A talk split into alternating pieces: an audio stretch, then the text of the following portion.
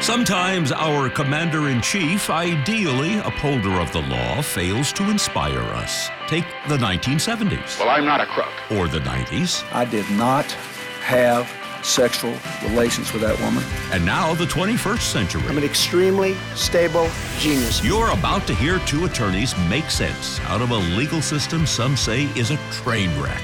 Here are Royal Oakes and Connor Oakes. This is Too Many Lawyers.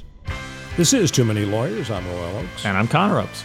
Big week for uh, Kamala Harris. Absolutely. I believe I got the pronunciation right. You sure So did, unlike got- every other Fox presenter. I've got an Sorry, not other, but every Fox. over Tucker Carlson. Yeah, exactly. Or were others besides uh, Tucker uh, on Fox? I may Having have trouble maligned them. I don't know that they had trouble for sure. I'm only basing that on the fact that they've had a lot of trouble with every vaguely ethnic name in their entire careers. So our lead story in the A block was Kamala Harris a middle finger to progressives. What?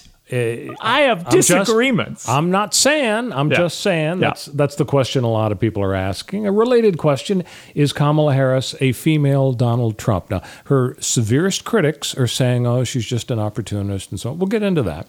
Uh, we're also going to get into uh, the issue of prisoner release, uh, COVID prisoner release. How is that working out across the country? We got about 18,000 folks, so we're really taking major steps against mass incarceration. Uh, We're going to examine that. And finally, we're going to talk about the burning question that Bill Maher loves to talk about every single one of his shows.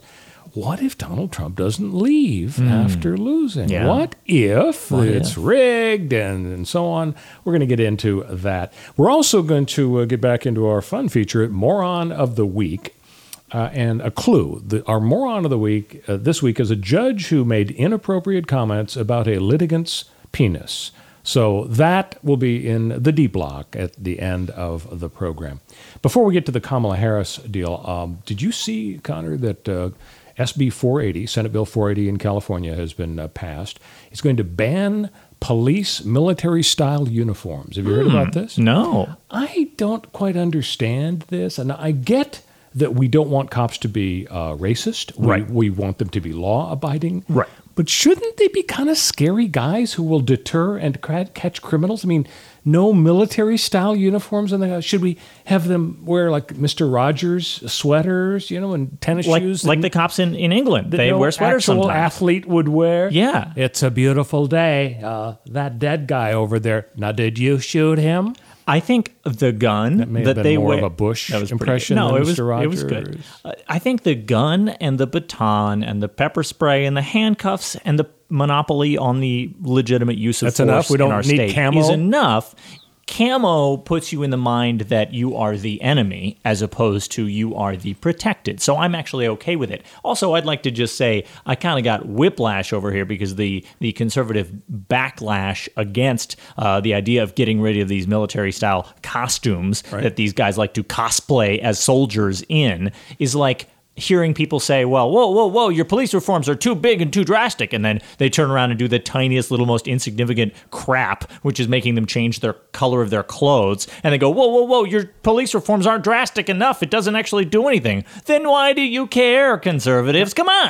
I'm, I'm a little worried for you. If you call 911 Uh-huh. and report something and need Yeah. police help immediately, aren't you worried that the officer will say, Show up in his underwear? You're right. I as a think- protest. I think I'm, I think I'm recognizing your your your, accent voice. there, your voice and your accent. Yeah, Aren't you, Mr. Connor? Yeah, I don't think we'll be rushing out to your home. Wow, You're a not worried about that? That's a really good. I'm glad that we have uh, Yeah, my uh, uh, an the accent worst. of cops that we as white people are allowed to do. Just like do as many Irish accents as we want. It's great. oh, you have a problem with making fun of Irish cops? Not at all. That's my. It's my. Oh, the only thing I'm allowed to make fun of, like accent wise, is perfect.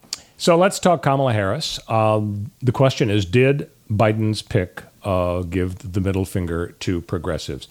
Uh, some progressives, Connor, are trashing her as a, they use the P word, prosecutor. She actually it's was true. attorney general of the state of California. She was district attorney Right. of San Francisco, which I- kinda is close to being a prosecutor. even worse than DA that, in San I often hear the c word, cop. Yeah, that that too. So, um, does this risk Bernie Bros and Liz Warren uh, sitting this one out. Uh, Briahna uh, Joy Gray, who previously was Bernie Sanders' national press secretary, mm-hmm. has been an outspoken critic of Biden since yes. Bernie withdrew from the race. She uh, invoked Harris's uh, tenure as California Attorney General. She said, We're in the midst of the largest protest movement in American history, the subject of which is excessive policing, and the Democratic Party chooses a top cop and the author of the Joe Biden crime bill to save us from ta- Trump. The contempt for the base is wow. You think this is going to be a problem for Biden? I don't Harris? think it's going to be a, a, massive problem. I don't think it's going to be enough of a problem to lose him the election, which is exactly what the Democratic National Committee is betting on. They know that that Kamala Harris uh, being chosen, uh, having a history as a top cop and a tough on crime prosecutor, is exactly the wrong message for this moment. But they weighed that against the value that they see bringing to the political marketplace and saying, well, our goods and services here that you can sign up for and vote for uh, are a mixed race black and Southeast Asian woman. Uh, as a VP here. So that's a big positive. That's a big olive branch out right. to the people who say, I want dramatic change in the way that my elected officials look. They should look more like the communities they represent, and there should be some sort of representation that isn't white men in, in office. So that's a huge deal. Also, Kamala Harris's past is spotty, uh, as everyone's political past uh, is in terms of how progressive her stances have been. Yeah, in terms of how progressive her stances have oh, been. Oh, in but, that way. Yeah, she has she has had some very conservative, uh, tough on crime, uh, prosecutorial moves uh, in her in her career, and she's also been the champion uh, of people's uh, you know civil liberties well, in some circumstances. I hear you, but let me give you a little bit more evidence to chew on and, okay. and see if it maybe affects your opinion. Left leaning journalist Michael Tracey yes. called Biden's selection, quote, a nightmarishly bad pick in every way. He said Kamala's. Uh, uh, Kamala's presidential campaign was a total humiliating disaster, one of the worst of all time, considering the amount of unearned hype she received. Did every miss, everybody miss that, or what? Now, Ted Rall, a very progressive guy who um, he's a political cartoonist and he writes regularly in the Wall Street Journal and a bunch of other places. Uh, he said by choosing uh, Senator Kamala Harris as his running mate, Joe Biden is sending a message to the progressive left base of the Democratic Party drop dead. The centrist establishment handlers view Hillary Clinton's defeat in 2016 as anomalous rather than evidence of a flawed strategy. Donald Trump proved that presidential elections are now about energizing the base to increase turnout. Now, you've been saying that for several weeks that, you know, we don't have to worry about choosing somebody along the lines of a Bernie or, or a Liz because, doggone it, it's going to energize the left and, and they're finally going to turn out and make a lot of progress. Yeah. I mean, you do have to. You do have to care about energizing your base. You do. Now, the Democrats are making like I think the, the origin of the Democrats' decision that they made, which is to say, screw you to the progressive wing of, of the, the party, which they absolutely have done, the, that decision was made when they chose Biden. And when they convinced every other actual progressive in the race, who's not a moderate Republican, Joe Biden, right. uh, from dro- to drop out uh, before Super Tuesday and endorse Biden and get on board. And who knows what carrot they dangled in order to get all these people like Pete Buttigieg and Amy Klobuchar and whoever else uh, to do this, to drop out and endorse Biden.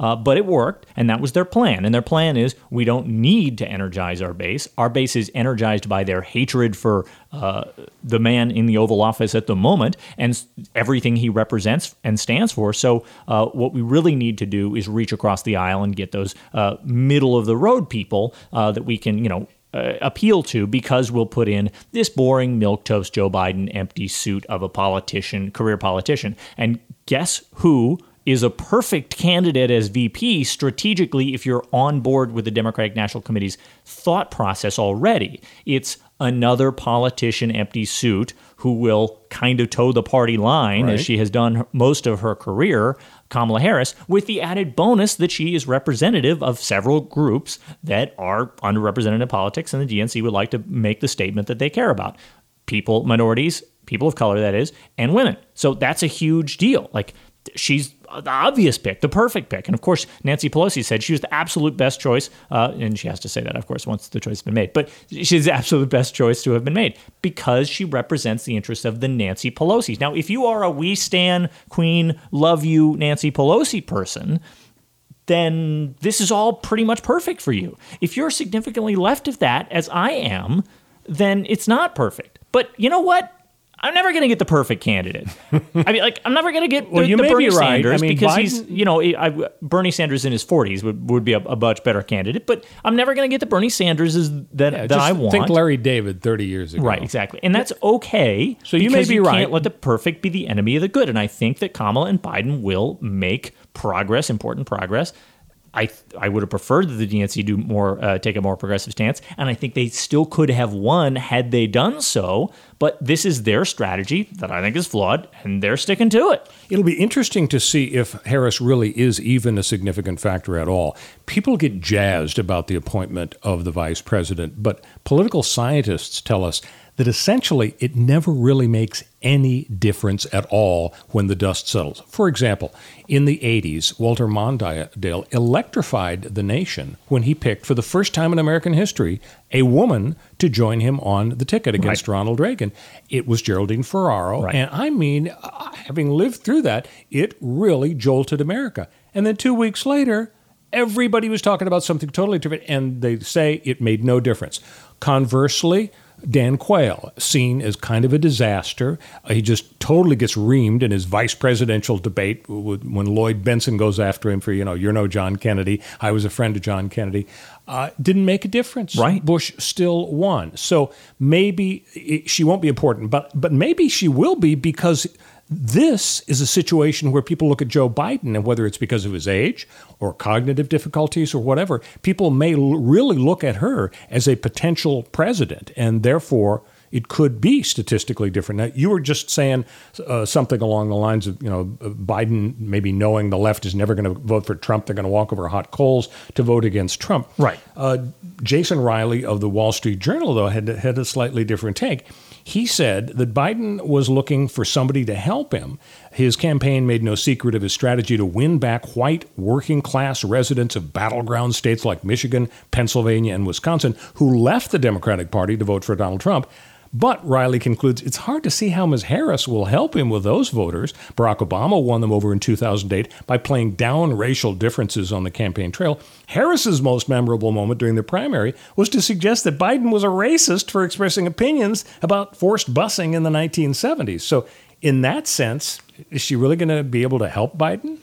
No, I don't think that she uh, that she is going to help Biden with those people who are sort of on the fence. I think that those people who are on the fence in the sort of Rust Belt states, uh, the the white working class voter, some of them have this sort of uh, uh, voter memory of Joe Biden as somebody from the 90s and the 80s who they remember as having a reputation for reaching across the aisle. And I think that is the value that that Biden and Harris together. That's all they bring to the table. That is, Harris brings nothing extra on that front uh, to the table. There just aren't that many, probably white working class Rust Belt, Rust Belt voters um, who are going to be pushed, like you said, any by any VP. Like who could they have chosen? I mean, if if they had announced Tim Kaine uh, and and tried to go back for the sort of north middle, you know, middle of the country, uh, another reach That would across been the an aisle. unpopular pick to go Yeah, back to the Yeah, Tim Kaine. It would well. have because Tim Kaine was a boring, uh, lame choice anyway. He's basically a slightly younger Joe Biden anyway, so it doesn't without the hair plugs. Right.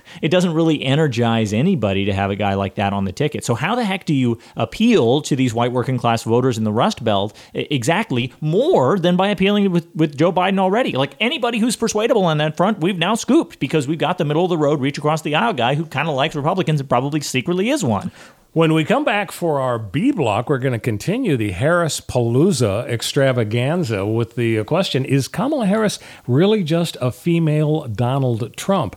This is Too Many Lawyers. And uh, is going to fill you in on exactly how you can subscribe. So, if you're listening to us on Apple Podcasts, please check out uh, uh, the show on that our show page uh, where you see reviews of our show. Uh, leave us a comment, leave us a little review uh, about how great we are, about how uh, you know sultry our voices are, or whatever else you want to say. Don't actually say that, please. But I can't control it. what are you going to do? Uh, and then leave us a review. You know, three stars, four stars, five stars, maybe. I don't know. And you know, it really helps out uh, to get those reviews, um, at, you know, text left or a star review because, you know, I think that just really helps us get up in the algorithm so other people hear us. This is Too Many Lawyers. We'll be right back. This is Too Many Lawyers. I'm Royal Oakes. And I'm Connor Oakes. So here in the B block, the question is: Is Kamala Harris a female Donald Trump? Uh, this isn't me talking, Connor. Mind you know, it's just- interesting, you know, I- interesting. I've been you watching parroting, Fox- but not I've been watching Fox. Fox News, Right, so right, I know right. they've raised the question. So Donald Trump, they say, is utterly unmoored to any principle. Mm-hmm. He is dedicated solely to the proposition of his self promotion, his self aggrandizement, his fame and wealth and public notoriety, and ultimately public office. I'm on board. So, if we're going to be that frank about Donald Trump, to be Right. fair, we need to look into whether it applies to Kamala Harris. Now, she was running against Joe Biden, and in a nationally televised debate, she took him down. Essentially, she called him a racist for opposing busing. Uh, I mean, you remember, she said th- there was a little girl back in the 1970s, and that little girl wanted to go to a good school, and uh, people like you opposed busing, opposed to that. I was that little girl. So then, after she lost the race, you know, her failure to launch, she's fine joining the Biden team, professing great loyalty to him. Uh, I mean, when you look at her track record on Medicare for All, twice she has said, yes, Medicare for All. I remember seeing this in the news. She said, private insurance, we are so done with that. People being able to, to uh, deny your claims. Twice she came out against private insurance. Twice she got such backlash, she backpedaled and said, well, no, maybe I'm not, I'm not sure about that. So the question is, I mean, does she really stand for anything except personal aggrandizement? And in that respect, is she any different from Donald Trump? Now, you know the Republicans are going to go into her history. She was an assistant district attorney in Alameda County when she met Willie Brown, who was the most powerful politician in California. He'd been Speaker of the Assembly for about 15 years. They started to date. She quit her job. He gave her two board positions, giving her about $400,000 over four years. She then parlayed that into a run for district attorney of San Francisco, then attorney general in California. And when she was running, and people said, Oh, you were just Willie Brown's girlfriend slash mistress because he was estranged from his wife. She said, I don't owe him anything. You know, he's his he's history. I'm going to be around for decades. So should to to be fair, should we be looking at her through the same lens that Trump's critics look at him? Absolutely not. First of all, all of Harris's critics who are bringing up Willie Brown, who would love to rem- have remained in the stop in the spotlight uh, with the uh, open letter he wrote about how he had a relationship with Harris, Right. tying himself to her once she had moved on with her career, and his career was way on the downslope. This Well, is he's a- 85, right? This is a guy who's trying to cling to some sort of public relevance, and everybody else uh, attaches themselves and levies these sexist criticisms against her as though her past relationship status matters at all. She achieved what she achieved, and everybody in politics knows everybody else in politics and trades favors with everybody else in politics and achieves things by standing on each other's shoulders and to say basically uh, what everybody who uh, you know on the right who's criticizing uh, Kamala Harris with as to anything that has to do with with Willie Brown is what they're saying is she slept her way to the top and that is the most sexist imaginable way you could approach the fact that she had a political career and a relationship with another politician. Guess what? Politicians date other politicians all the time. This is to say that she sta- stands for nothing because of how she got where she got. Every politician has to take stances where they can and has to give in elsewhere. Unless you're Bernie Sanders who actually all the time comes across the aisle uh, came across the aisle during his long and storied career and mm, you know passed bills uh, with Republicans it happens all the time. And Kamala Harris is no different. Kamala Harris is to be lauded. She there's a great piece all the way back from 2017, before everybody knew she was running, but she was going to run. Uh, there's a there's a uh, there's a piece on on Jacobin called "The Two Faces of Kamala Harris," and it represents the the the very you know progressive wing of the party looking at Kamala and saying, is she really uh, the candidate, the sort of candidate we want to be looking at for VP this year, president this in, in next election, or VP this next election, or president in 2024, uh, which is entirely possible, and and we want a lot of people would say even likely if the first uh, term with Biden goes well. And this piece is really good, and it does break down a bunch of different times in her career where she took actual principled stands that had no good political outcome for her. Most famously, the first test of her principles in 04. She's just become she's just become San Francisco Francisco's DA, right? She mm-hmm. promises never to impose capital punishment, and then within six months of her election, she has to face down a as as the Jacobin piece put it, a united chorus of voices from cops to the then extremely powerful Democratic Senator Dianne Feinstein. I never know how to pronounce it. It's Feinstein. Feinstein, Fine, but- thank you, thank you, Feinstein. I, I always pronounce it wrong. Uh, Dianne Feinstein, who uh, cops and and the Democratic senator are, are calling together, saying, "Look, this guy, uh, a 21 year old who killed an undercover cop, this guy has got to fry. This guy needs the death penalty." And she at great political expense to herself, said, No, I've got principles. This isn't happening. And she defied Feinstein, whose seat she eventually took. And despite, It was actually Boxer's. oh, was it? Yeah, because Feinstein's still there. Oh, good point. Right, right, right. She's 150 years old. I forgot about that. But I mean, these are these are principled stands that she took. Now, her career is also full of times when she did not take principled stands, where she specifically did not take a stand when she had the opportunity to do so. Perhaps most famously, Kamala Harris de- de- you know, declined to take a stand in the war on drugs, despite repeatedly professing that the war on drugs has been lost uh, or should be over. Um, or was a failure, or whatever else she wants to say, which she has said many, many times, and which is objectively true.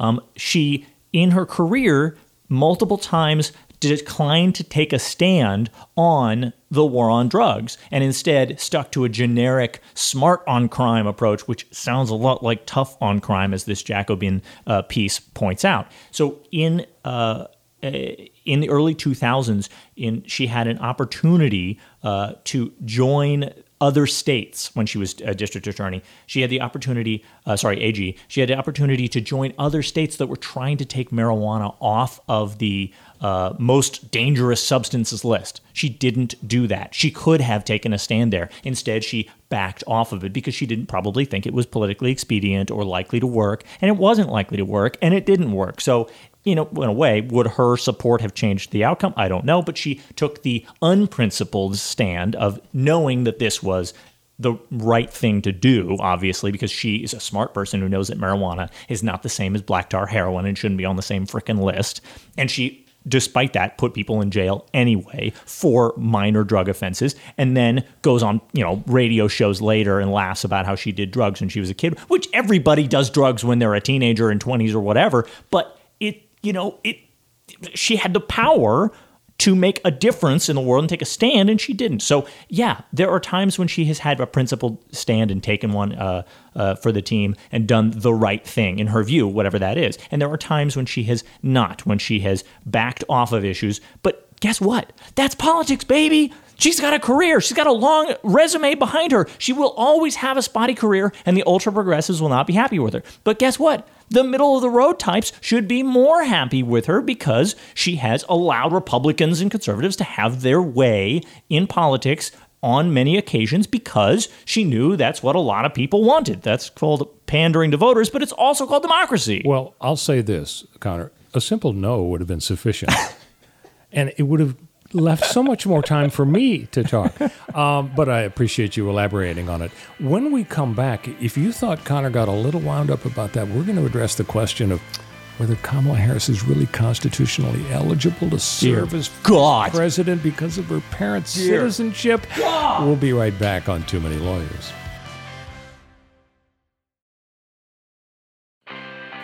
This is Too Many Lawyers. I'm Royal Oakes.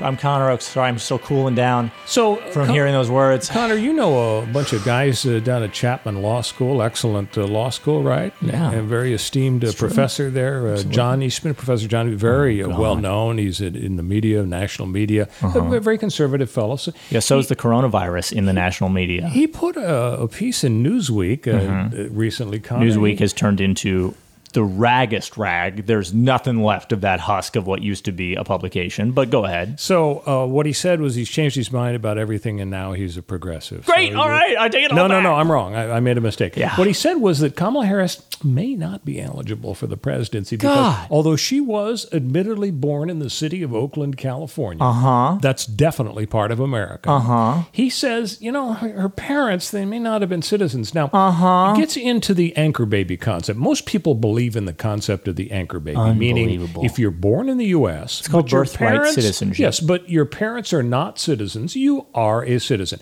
Thus, you qualify under the Constitution, Article Two, the executive branch part of the Constitution, Section One, Right. about who may be president. Says it's okay to be president if you're a quote natural born citizen, and that's birthright citizenship. That's anchor baby citizenship. That's the rule. Anchor Some baby people- being a derogatory term uh, pointed at immigrants to undermine the concept of birthright citizenship, which has been I- I think enshrined there's in just a our slash legal between norms. it and and natural for hundreds of years, So- hundreds of years so since the inception, since the founding fathers put their seal of approval on it. the dispute as described by your close personal friend, Professor John Eastman of Yeah, Chapman Law yeah, School. yeah. Uh, he says, okay, some people say the idea of birthright citizenship really shouldn't be the law. And they point to the 14th Amendment of the Constitution that says citizens are people born in the U.S. Quote, and subject to the jurisdiction thereof. The argument being if parents, for example, hypothetically, are diplomats from the Ukraine whose baby is born in New York City. The argument is, well, that baby really isn't subject to U.S. jurisdiction because, after all, the parents and the whole family of Have Ukrainian diplomatic folks, immunity. yeah, diplomatic immunity. They're not really Right. subject to the U.S. jurisdiction. They're subject to the power and the influence of the Ukrainian government. Thus, the baby is not a citizen. So this is the argument by Chapman and Newsweek. Actually, you mentioned that they're now a rag. They took a lot of crap for running this article. Shocker. Talk about the Sen- Senator Tom Cotton article, getting a yeah. lot of Mhm. crap Yeah. from the New York Times staffers Yeah. who said they feel personally, physically threatened after Senator Cotton's article ran saying, you know, sometimes we ought to use the military to, to quell uh, civil disturbances. That's not exactly what he said. He said use it now in this certain specific circumstance Right, right. against citizens. So anyway, this is the argument by, by Chapman. It's it's different, I will say, from the Obama birther controversy. I not. believe Donald Trump claimed that Obama was born in Kenya. Wasn't that the suggestion for a long You know, there were a lot of suggestions, Yeah, spurious, yeah. nonsense, garbage suggestions with no basis in reality. So, so uh, now that you have expended 98% of your energy on the issue of whether Kamala Harris is a female Donald Trump, please use the other 2%, 2%, to yeah. address this issue of uh, the yeah. birthright. So bringing my uh, sh- sharp legal acumen to the table here, I'm going to do some analysis of Eastman's uh, uh, argument. Um, I'm going to say I'm not going to engage with Eastman's argument because it's not even birtherism. It's just plain old. Uh, country fried racism. There's nothing special going on here. I've never here. heard that expression. Is that a thing? Country no, fried not. racism? No, it's not. I just made it up. Eh, eh, th- there's nothing uh, uh, about this, right? There- there's no there there. This is a, a complete racist fabrication trotted out so that Fox News can recycle this as a talking point. It can go to AM radio and people can get enraged about it. And then people in the Midwest who It aren't can that even go to podcasts. yeah, who that who aren't that engaged with politics will say things like, "Oh, well, I guess there are some questions about her eligibility or ethnicity or something," and that lines up with my inherent, you know, fear of her because, of course, she looks very brown, uh, and she, I, I, somebody, somebody else told me she, she uh, uh, does the dope uh, uh, and admitted to it. So, you know, I, I really don't think that this. Isn't uh, the dope legal now?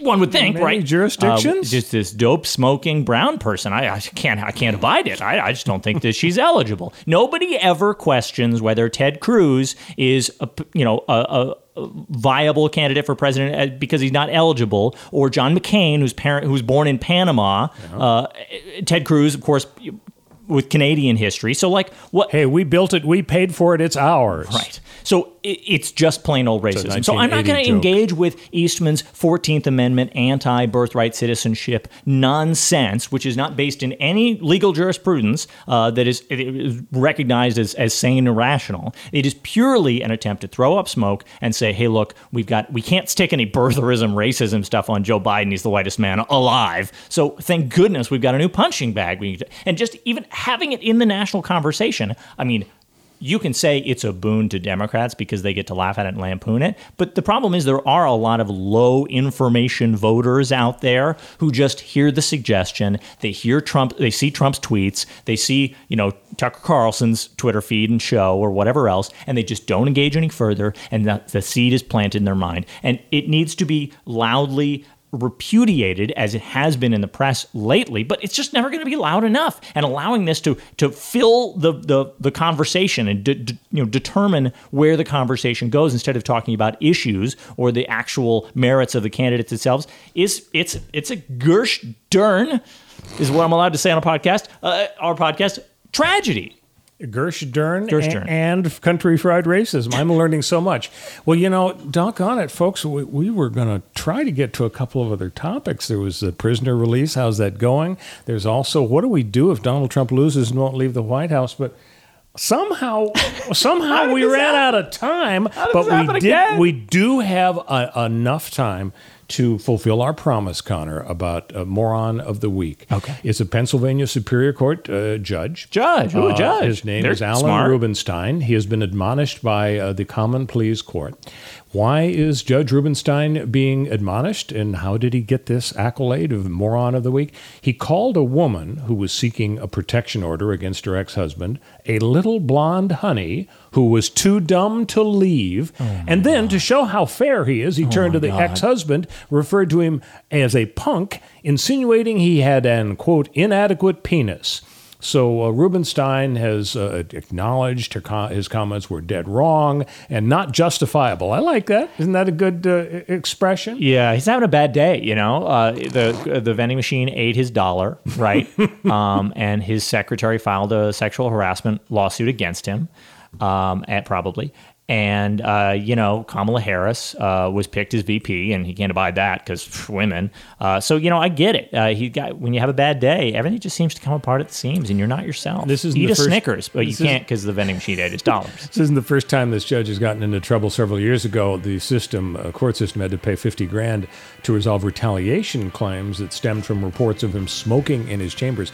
With this new story, I think we need to look into what he was smoking.